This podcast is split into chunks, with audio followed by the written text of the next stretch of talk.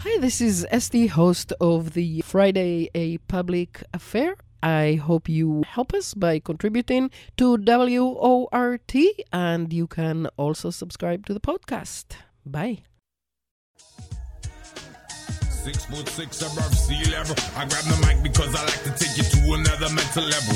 Low power frequency radio modulation. The big sound from underground. No change without struggle. No one in power ain't giving up nothing. No change without struggle. No one in power.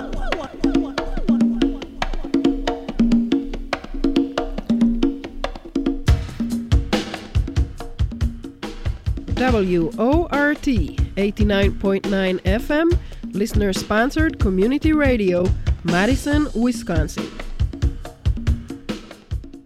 And hello, welcome to a public affair. I am Esty Dinur.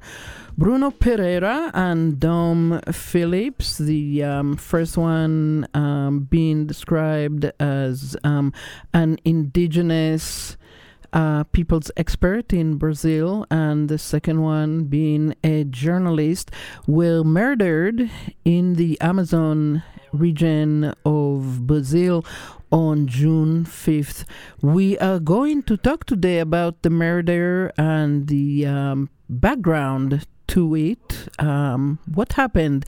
And we have with us two um, excellent guests to, descri- to discuss that.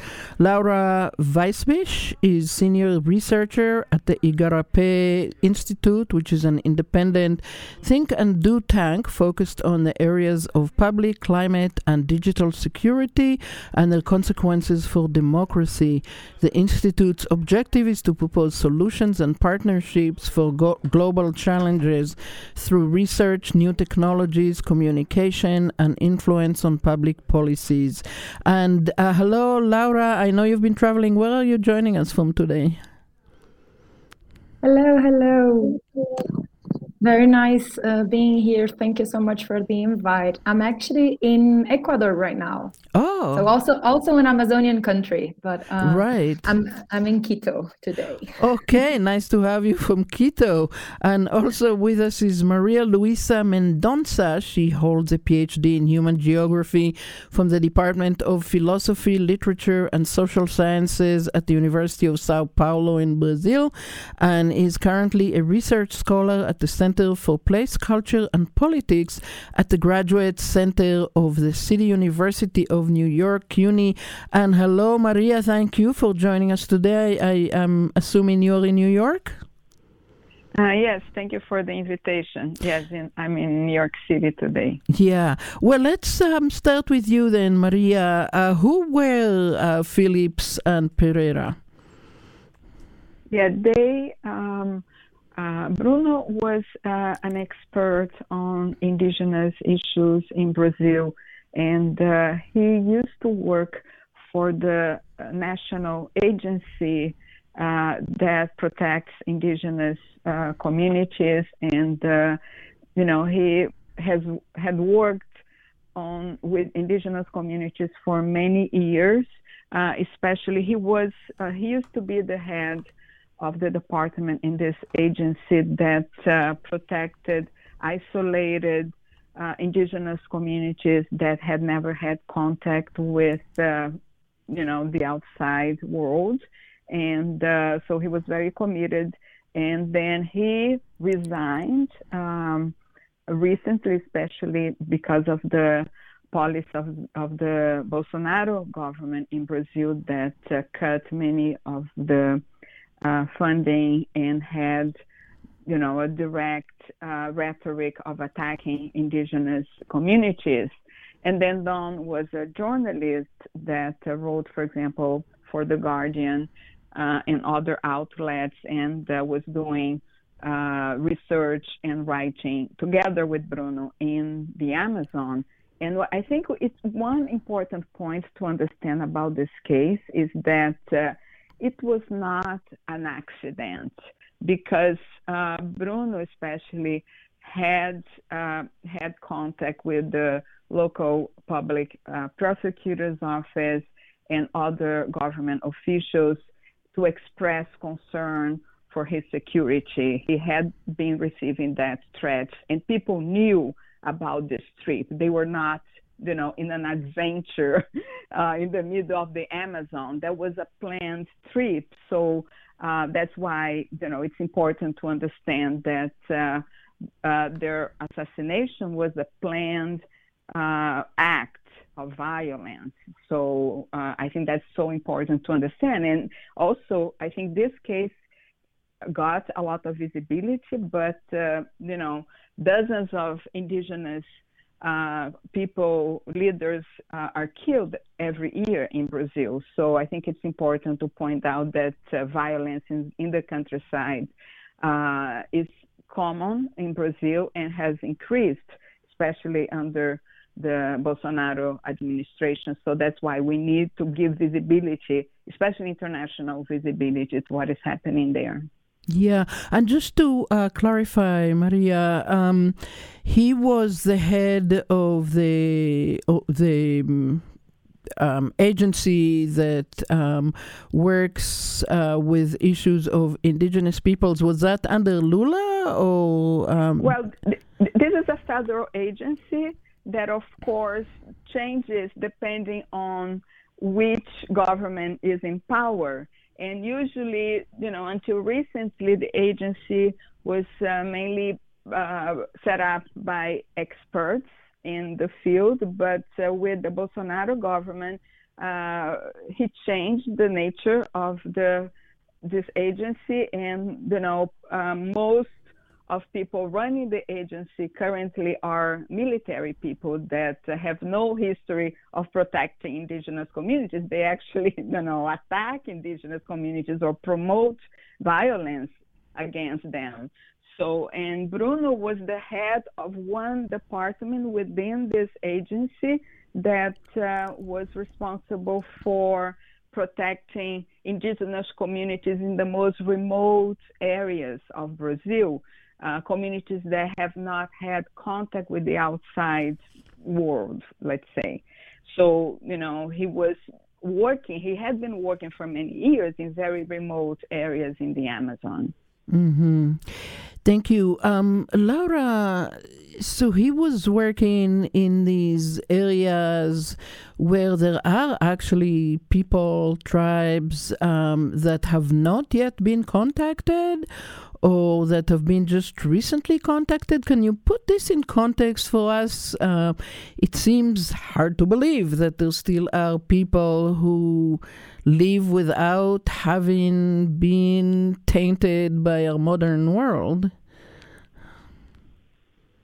Indeed, it is. It is. It is rather unique, especially in in, in the case, uh, considering the history of Brazil and the fact that so many indigenous groups was actually throughout the centuries uh, pressured by by you know colonization and and and end of the day end up encountering the non-indigenous groups Uh, throughout you know the centuries and I think just putting in context just for, for you to for those who are not that familiar with the Brazilian Amazon to realize a, a little bit what happened. I mean, of, of course, I mean, colonization started in, in, in the 16th century, but a lot of the expansion into the Amazonian region in Brazil also took place during the civil military dictatorships in, in between the 60s and the 80s. And this was a time when, I mean, under also a, a thinking around, you know, integrating the Amazon and co- really colonizing the Amazon to to to occupying the space actually you know led by the military a very kind of military led assumption of integrating that region that was and still is a, a remote region in the country um, was also expanding you know routes and and roads and infrastructure projects into the amazon and in a way also disregarding the fact that um, those communities were living there this is like a historical background but as you said um, um, so, so I mean, in a way, um, this kind of re- more recent contact happened, particularly since you know the 60s and the 70s and the 80s. But they are still certain communities, a small number of them, there have never actually encountered or formally encountered um, non-indigenous groups. Of course, they are monitored through the state, and this is exactly the role, as you know, Maria was explaining. Really, the role of the the, the indigenous rights protection agency and particular departments that would in a way monitor them in order for them not to have to contact for not, in order for them to protect their ways of living without having to encounter um, non-indigenous groups right but this is a very very delicate very sensitive um, uh, work to do. And end of the day um, um i mean most of the non non-contacted groups are in that particular region the border between uh, brazil and peru um, in a very very remote part of the amazon but um, you're right. I mean, it, it might find it, it, might sound very surprising that there are still groups that, that have no contact, but indeed, that's the case. And and and from um, from a cultural perspective and from, and from an indigenous rights perspective, is very important for the communities. They are still, in a way, living their lives without encountering um, um the outside world. Um, for, for them to to have the chance to to continue living like this, right? Because we know what happened when um, when I mean when they end up encountering the rest of the world and and and the kind of diseases and and the violations of rights and the violence. So i mean i think we have learnings from the past history of what happens when when those communities end up encountering um, and and not being protected by by us right? The, the rest. So how how did that even come to be? How uh, who is it from the UN? Who decided to let them live their lives as they do rather than um, so-called civilize them or um, how how did that happen that um, you know the people in power um, have agreed to not um, force them to become like us, Laura? I think this is a very delicate point and, and one that really deserves kind of reflection. But my my understanding of, of what it is and it really connects to the redemocrat in the case of Brazil, right? I mean, I think you you're right when you mentioned the UN because because of the international law and what it comes to to to the discussions um, at the international level of, of indigenous peoples' rights. But let's put it in the Brazilian context and the fact that after the, the dictatorship in the late 80s and, and the new constitution, uh, that was actually agreed upon and had a, a, great contribution from indigenous movements at the time that were pushing for the state to recognize a more progressive agenda towards indigenous groups in Brazil. So in here, I'm not talking only about those who ne- never uh, actually never had any contact, but I'm really speaking about the, the, the whole, the entire, you know, and very diverse group of indigenous um, community that live in Brazil. So they they mobilized and actually got certain provisions in the Brazilian constitutions that that that allow for indigenous uh, rights to be respected in different ways when it comes to land rights, when it comes to to uh, management of natural resources and other things. So at that at that particular time, and and really considering the role that FUNAI, so the agency Maria was actually explaining, you know, the um, the role that that particular agency should play should have played right in order to protect i mean those who already had contacts this is like the, there's not much to do. What what what what funai you know the agency has to do it's it's to protect their rights. But considering that there will be interaction between them and the and the other communities and including you know communities of traditional other traditional peoples that are not necessarily indigenous but also live in the amazon. Um, and at the same time, there was an understanding that those who had, for luckily enough, had never had a contact should be protected, should be monitored and protected for them not not to have because because because of the history, because of what we know hap- what we know it happens when when there is this encounter. Those are very violent encounters. So I mean, there was an agreement, right? So there is a duty to protect uh, in, that that really varies according to um, the, level of, of, of, of contact. Um, but but this again, it, it's a very diverse landscape in terms of you know different groups being in different parts of the country, including in the Amazon, with more or less contact um, with the outside world. Let's put it. Yeah. Um, Maria, what exactly were uh, Bruno Pereira and Dom Phillips doing um, in deep in the Amazon when they were murdered, and um, why why why do you think um, they were murdered? Yeah, they had been uh, denouncing illegal activities, uh, and uh, also to explain a little bit of the context. Um, it's true that you know indigenous communities in Brazil are protected by the constitution and they have territorial rights, uh, meaning that you know they also have control over natural resources in their land. And uh, the role of indigenous people, especially uh, the ones in the border areas of the country, is key to protect the environment and to protect uh, the territory against illegal activities that happen uh, frequently. Um, you know, all kinds of illegal activities. In that case, was illegal fishing activities that um, Bruno and Dom uh, were uh, reporting about. Also, uh, more recently, the Bolsonaro administration has promoted mining, uh, expansion of uh, mining activities in protected areas and in indigenous lands. And so, you know, the Congress is now actually debating this, this which is a devastating change in terms of um, not only you know, allowing large companies, uh, you know, multinational corporations to expand uh, mining activities, but also that promotes illegal mining activities, which is also very common, and that's uh, usually the type of encounter that uh, is very violent with indigenous communities and brings, you know, direct violence, murder, and diseases to these communities.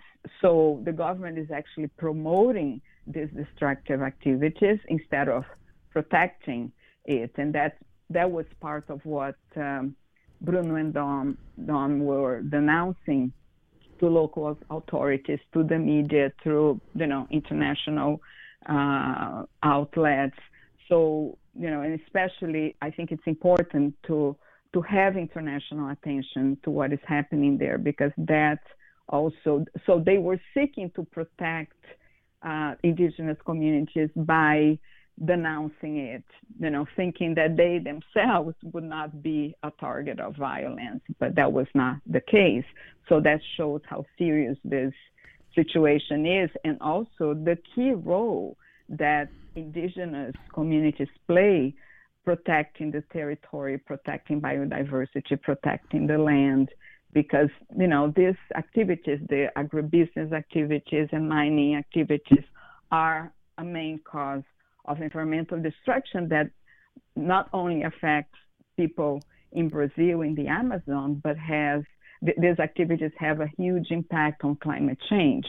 So you know the effect. It, so there is a global effect to these types of activities, and uh, they were denouncing that and reporting about that. Mm-hmm. And um, well, the the alleged murderers are Amarildo da Costa de Oliveira, his brother Osanay, and um, Jefferson da Silva Lima.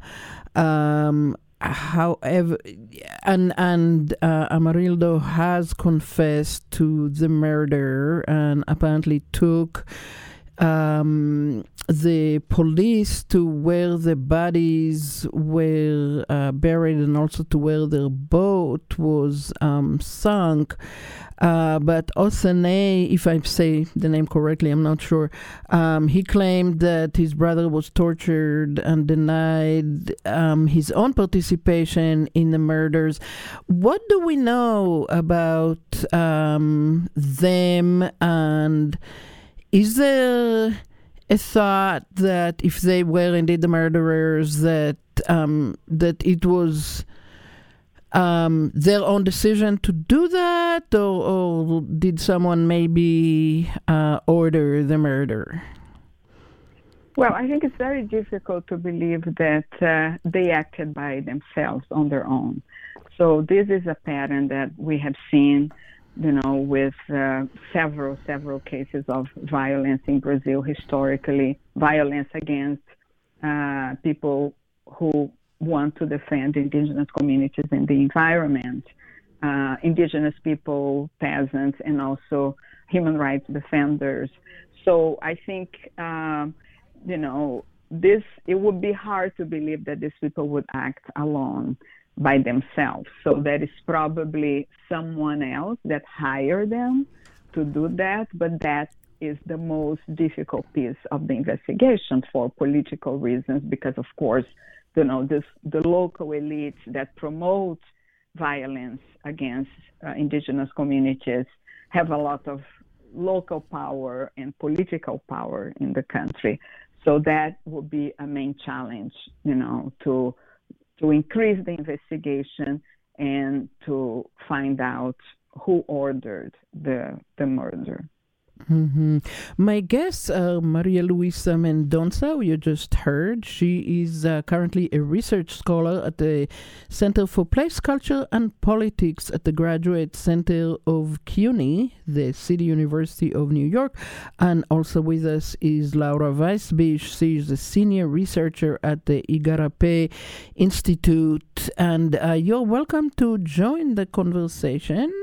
608 256 2001 or on social media at Ward Talk on Twitter or a public affair on um um okay I'm I'm losing it here but um I'll get it in a minute. In um, any case, Laura, um, you were one of the writers of a recent report about um, organized crime, basically in the region. Um, tell us, tell us about the kinds of crimes and who it is that is committing them. Okay, I think I'm I'm gonna just get from exactly where uh, Maria just left in terms of you know what is the role of a particular police investigation in trying to understand who did what and when, and in this case, who did what, who murdered or who who was the mind masters behind, who were the mind masters behind this particular killing.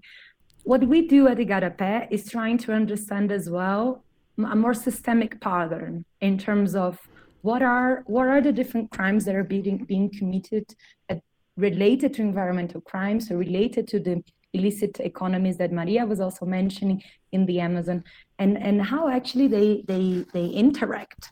So our study, I mean, our more recent study um, that we've just recently published actually um, analyzes a series of, of federal police operations and try to understand what exactly what is the what we call the ecosystem of the environmental crime. So the ecosystem of environmental crime in the Amazon is comprised of environmental offenses, but also non-environmental offenses. So when you talk about environmental offenses, we're talking about illegal deforestation or illegal mining or illegal logging or land grabbing um, or even um, particular kinds of, of uh, cattle ranching and agricultural that is done um, not in accordance with the legislation in the social protection um, safeguards that should be in place in order for those economic activities to take place in the end. At the same time, in order to have this, this illegal economic activities taking place in the Amazon, one needs a set of other offenses such as corruption, fraud, money laundering, um, and even violent crimes against people, right? In order for these economic activities to take place, and in order for the commodities that are being um, either extracted or produced in the Amazon to end up reaching other markets and then being legalized. So in a way, what, what the police is tracing, and we are also trying to understand through the lenses of the all, all of police operations, is how exactly this ecosystem of environmental crime is comprised. I mean, um, and and where right? Where are those different offenses being committed? And, and here, let me just point out to something that it's uh, it is really our most recent finding. Um, when we look at the different offenses, we know that they take place in different parts of the Amazon region, and the Brazilian Amazon is actually very big, um, but also outside the Amazon. And in this case, when we look, for instance, at fraud, corruption, or even money laundering, we see that the participation of other actors, networks, companies, individuals, they are based outside the Amazon. And this really, really is a really, really important point because it really makes, using again Maria's word, words, it really makes the Amazon problem not a localized problem. It is a national problem for Brazil, it's a regional problem for South America, and it's definitely a global problem because those goods are, are leaving the Amazon and reaching national and global markets elsewhere.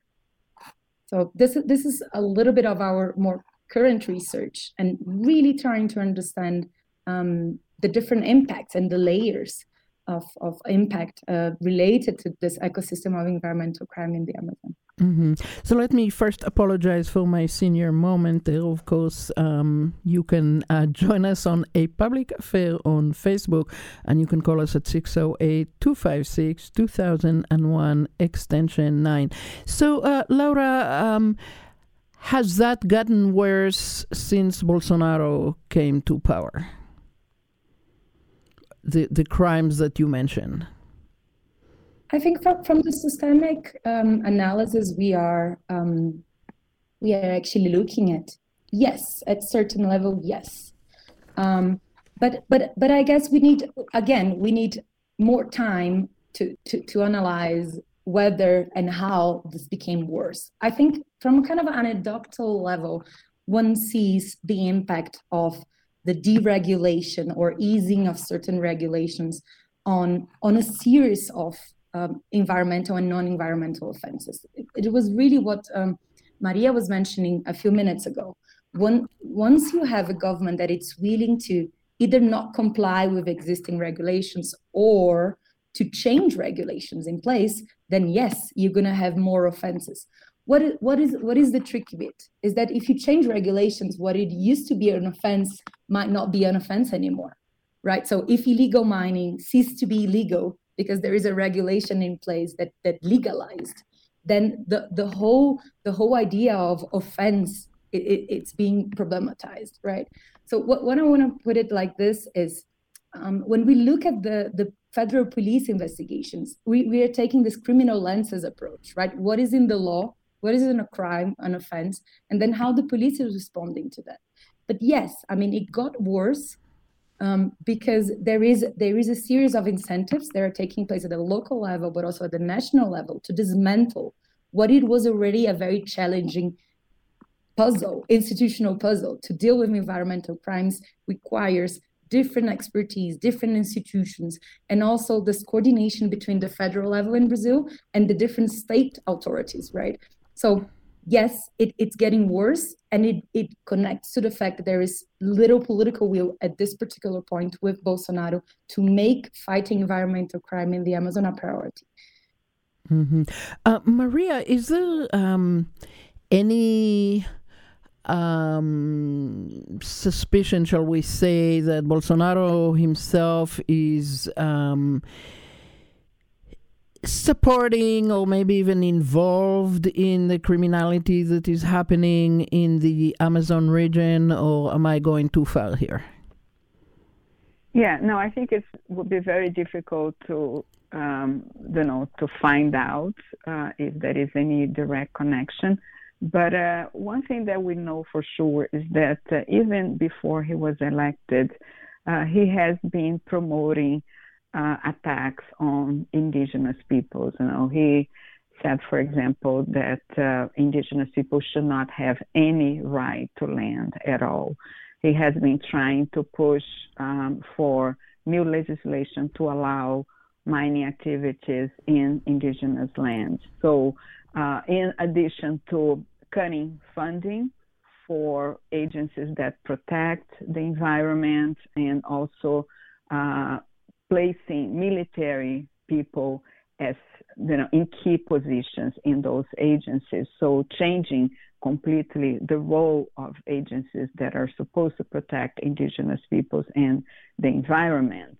So he is you know, through policy, through rhetoric, he's constantly promoting violence against peasants, against indigenous people in Brazil, and promoting the expansion of uh, agribusiness, uh, mining. And for example, we have seen uh, a few years ago, uh, there was a lot of uh, international attention to huge fires in the Amazon, but not only in the Amazon, in the Brazilian Cerrado, which is the most biodiverse savanna in the world, and also the Pantanal, the wetlands. So there are, you know, these are very sensitive regions in terms of having very rich biodiversity. And local communities that live there protect those lands. So Bolsonaro, through his rhetoric and support and political support for agribusiness, uh, multinational corporations, mining corporations, then, you know, in that sense, he is promoting uh, the expansion of illegal activities, deforestation, fires, you know, and uh, it's difficult for um, for agencies for agencies that don't have resources and don't have the right personnel to monitor these activities. So the local communities are on the front line of trying to defend the defend the land and the environment, and they are also in addition to that, they have been a target of violence because of the rhetoric and the policies of the Bolsonaro government. Mm-hmm. How have the um, uh, indigenous communities, all these communities that are under attack, how have they uh, protected themselves, defended themselves, and and um, are they successful in uh, protecting themselves? Yes, of course, you know that they uh, they fight against, for example, these communities in remote areas of the country. They try to fight illegal activities, uh, people who invade their land. So, but they also need state protection because, according to Brazilian law, uh, they have the right to their territory. So there has to be the presence, you know, the presence of the state to protect them, not to encourage more violence. So in addition to that, uh, they have been building international solidarity. I think there is more visibility, international visibility now uh, through different uh, international agencies, for example, at the UN, but also certain artists, uh, international celebrities that have been speaking out. Uh, so, trying to reach out to uh, international media outlets, which was exactly what uh, Dom was doing, uh, reporting for The Guardian. So, you know, indigenous people, they have been uh, very sophisticated in terms of their strategies to protect themselves from protecting themselves in the land locally, but also building uh, solidarity nationally and internationally, and you know trying to denounce this um, through legal means, but also doing um, that kind of uh, public outreach and public education about what's happening. Yeah, and of course, um, that's part of what we are doing right here. And I, I just want to um, make a comment myself here to our listeners that, um, like like both of our guests have said, what happens in the Amazon affect all of us as we're looking at uh, floods, both floods and fires right now in the United States and um, other terrible disasters all over the world, it is important to remember that um, the United States is not an island. That what happens in the Amazon and in other important environmental areas affects us directly. So, um, having said that, um, Laura, what um, what happens within these communities? What what are the resulting social conflict and political instability, and uh, how how does it affect these communities? There are so many layers to that. Um, I guess the first one is communities are more and more divided, and this is very problematic because once you have particular acti- economic activities entering, such as illegal gold mining, they pr- they promote sources of income that might be absent, and they are even more absent if you have, like we have right now, a government that was not willing to invest and not not even willing to renovate its own thinking about what are the, the different economic activities that could coexist with a standing forest, right? We're talking about bioeconomy, we're talking about other things. Um, we are even talking about cash transfers in a way that actually promotes livelihoods that are decent. So, I mean, there is a tension, there's always a tension between impoverished communities. I'm talking here about indigenous groups, but not necessarily, right? Traditional communities and local communities in the Amazon. So, the right to development, uh, the right to develop the, the needs of local communities and what can be done um, in the forest, right? So there is this tension, and and and when you have governments that actually are uh, promoting what is illegal and very destructive activities inside those communities, you end up having um, groups that are completely split, right? Groups where, uh, for instance, a young generation might be willing to take on um, low-paid um, to serve as, as workforce, right? Low paid jobs to extract, for instance, gold in river gold mining, and then in a way contribute to, to this economy as we were um, mentioning. At the same time, um, there are there is a lot of resistance in, in inside the community of you know trying to educate um, young people, for instance, of, of, of how, how, how other ways to live with the forest, right? That one doesn't need to either migrate to the city or to destroy the forest. So there is a lot of there is a lot a, lot of tension happening inside the uh, different indigenous communities in, in in trying to safeguard their social cohesion, but also safeguard their own environment. Um, and and it is they are really under a lot of pressure more the more the more we see like invasions from the outsiders the more we see those illicit uh, economic activities activities actually spread out the more we're going to see com- communities being divided. This is one dimension. The other dimension is what um, we already discussed violence right?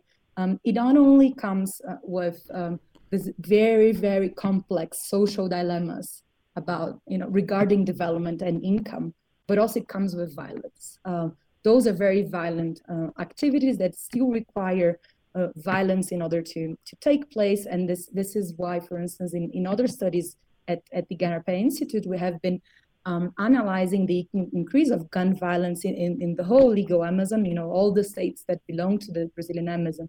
Um, we see more and more uh, guns being registered at, in this particular area, more and more um, um, really kind of homicides, you know, the homicides rates in the Amazon are actually greater than they are in the rest of the, the country. So um, this is another another level, right? It really really spreads from a particular locality to to the whole region. Um, so just just just stay there in, in you know those two examples: divided communities looking for alternatives, economic sustainable development, economic alternatives, and uh, violence. Well, and to continue my question, uh, your report also mentions um, um, narcotics and human trafficking. So these are not environmental crimes; these are um, human human crimes. Um, how how is that affecting again these communities? Question. Um, on, on, on the one hand, I mean, human traffic can take the form of what we call contemporary slave labor, right? So when I was mentioning that certain individuals are, are, are taking part in these economic activities in low paid jobs, uh, eventually they're even taking part in these activities in, in more, more than low paid jobs, in, in jobs that are just not decent. right? They have they have very very poor working conditions, but they do so out of out of pressure, right? Out of economic extreme economic need.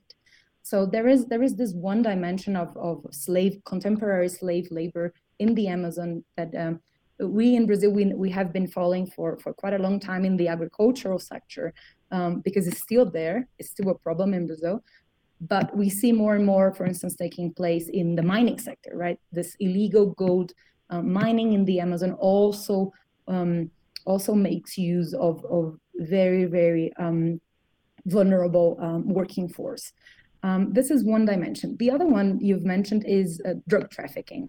So this is a this is almost like an, a different layer to the same phenomena, because when when we see you know the shifting paradigms of, of global drug trafficking, in particular in Latin America, we see more and more uh, the importance of the so-called Amazonian route.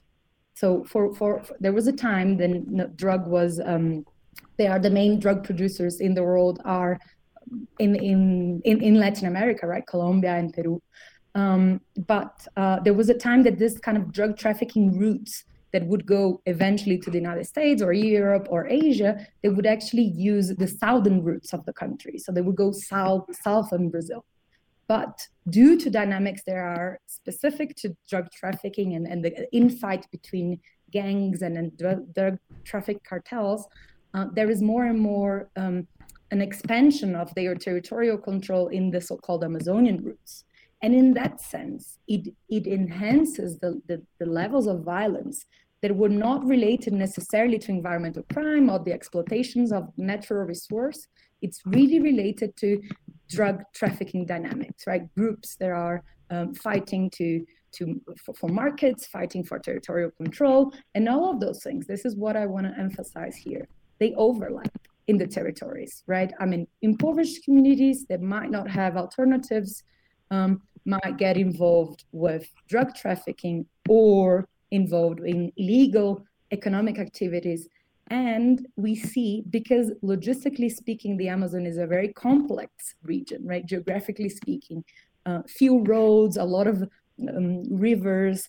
Um, you can see, for instance, helicopters being used for both, you know, transporting drugs and transporting illegal extract, illegally extracted gold. So I mean, although they are different phenomena and we have to analyze them and understand them in a different way, they overlap in the territory. Mm-hmm. And just uh, briefly to get back to human trafficking, um, I remember years ago I wrote um, a piece about um, gold mining in in the Amazon area, and it was accompanied by a photo in which um, you saw in the foreground a little girl, you know, maybe eight, nine, maybe 10 years old, who was carrying a big bowl of food. And I remember thinking that um, there's probably some terrible sexual exploitation in these places of uh, women and girls and possibly boys too. Um, is, is that part of it? Indeed. There is a very recent report. Um, um, by two um, indigenous groups associations in, in the state of Roraima. So they are Yanomami groups, and they have just launched a very serious denounce on what they call the, the really the, the growing threat um, against uh, Yanomami communities in, in, in, that particular region, which which has become one of the hotspots for illegal gold mining, and they really denounce the increase of sexual violence. Um, so so the, the, the, invasion of, of non um, of people that are actually the, the, miners, right? The miners that do not belong to the community that invade the lands in order to extract the gold and end up creating parallel communities. Um, and, and, and, and in this kind of parallel economic um, markets, you have a lot of sexual exploitation, particularly against young um, girls. So you, you, are totally right. This this is part of the landscape, and I think um, again, when, when we say it is an ecosystem of environmental crime, it it, it connects. Uh, it, it really speaks to that, right? To the fact that you might have human trafficking, sexual exploitation, sexual violence, um, other types of violence, uh, threats, aggression, um, killings, um, apart from mm-hmm. all the other environmental offenses. Yeah. Uh, Maria, um, there is a chance that Lula will be re elected and there will be a left government in Brazil. Will that make a difference, or, or is this network of criminality so well entrenched and powerful by now that it's likely not to make a difference? What, what, what do you think would, how, how uh, might Lula change things? Uh, yes, I mean, of course, that uh, the state has uh, some power, right? To, for example, some of the things he could do is to refund those agencies, those environmental agencies, and uh, hire experts, people who really want to do serious work. For example, he, he can change the rhetoric, he can uh, promote uh, legislation in Congress, you know, to protect indigenous peoples. There are, of course, lots of things that uh, the government can do, and but there is also, you know, certain power structures that are, for example, local uh, power structures of, you know, illegal activities and uh, local elites and local agribusiness that have a lot of power and have been promoting violence for you know since the beginning of our history so you know this violence is historic but i think that of course the government uh, can change policy uh, we had some critiques of the environmental policies of the uh, Lula government, the previous governments of the Workers' Party. So it's not like they are perfect, and they, you know, they also stimulate agribusiness and you know other activities because. Um, but I think that uh, now, I think that after Bolsonaro, the distraction is so huge that uh, that is going to be public pressure uh, for the government to, you know, to really uh, have policies, uh, protection policies. So um, I hope that uh, things will change. This is, of course, the hope, but it's you know a complex set of uh, dynamics uh, that um, play out. But of course, you know, I think there won't be direct state violence against indigenous movements, indigenous communities, so the dynamics would probably change. Uh, but I think one point that is important to understand is that uh, usually when we report on, for example, the fires in the Amazon, the destruction, people use the word development as if you know those activities are activities that lead to development, which is not true.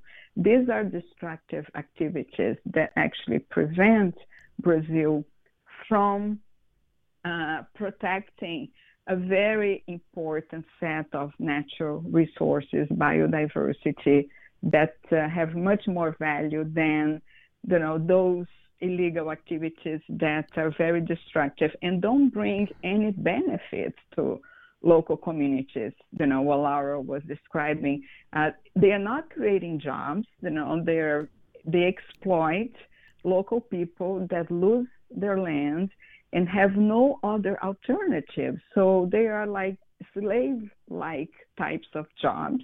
And then they lose their ability uh, to survive, to grow their own foods, to have a healthy environment, to have access to water, to have their own medicinal plants. So we're not talking about development. We're talking about a destruction that uh, will have impact for local communities and globally as well, because it has a huge impact on food production. Because, you know, for example, the agribusiness corporations, they don't produce food for local markets. Or these mining corporations, you know, everything goes out of Brazil. It's a predatory uh, type of neo-colonial activity that does not benefit the country. Yeah, thanks for that. I, I also think that the word development needs to be redefined. Um, it's very incorrect. But uh, Laura, um, let's give you the um, last word. Your report does look also for solutions. What can be done? What must be done? Um, how can things improve there? Taking on when we just left, I mean, you're you're so right. I mean, we need to rethink development um, and rethink development with this um, with this strong principle of of of innovating in terms of finding the, the sustainable development solutions that that can coexist with a standing forest.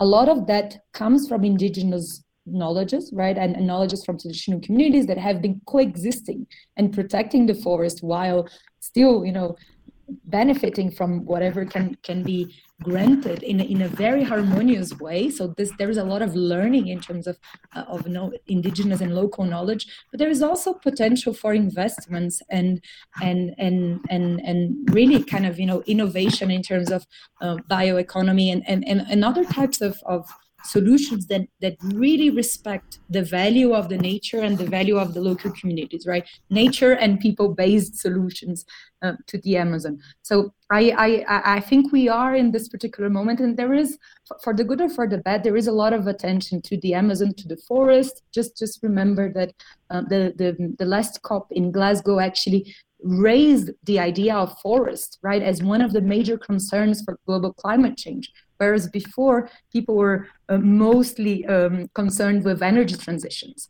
So I think we have a momentum here here to to to fight for the forest and actually to live with the forest in a different way, to find those solutions uh, uh, that coexist with the forest, and and it's so much needed because we cannot afford to lose it, right? Yeah, and in in just one uh, minute, Laura. Um, is it helpful that um, there's there's going to be very soon a new left um, a government in Colombia, and that there is a somewhat left government in in uh, in Peru? Uh, would that do you think that help? I think a new pink tide, let's put it, could could actually promote a very much needed regional cooperation. Um, whether whether being left or right means protecting the forest is another question, right? I think no one is naive in terms of, of saying that this is just a matter of left or right.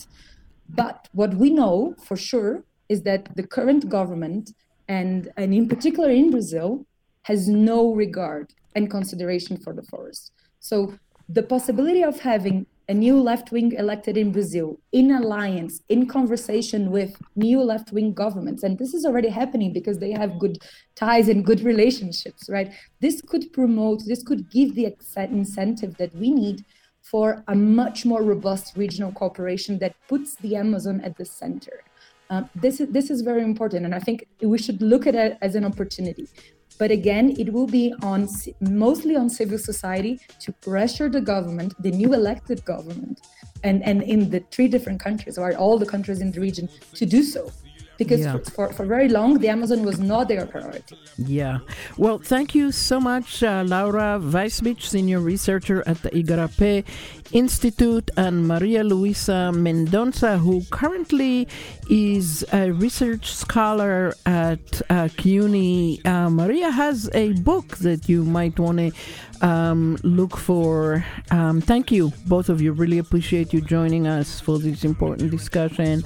And thanks also to Summer and Richelle. I'm Esty Dinur. Stay tuned for the Funny Boys. Bye bye.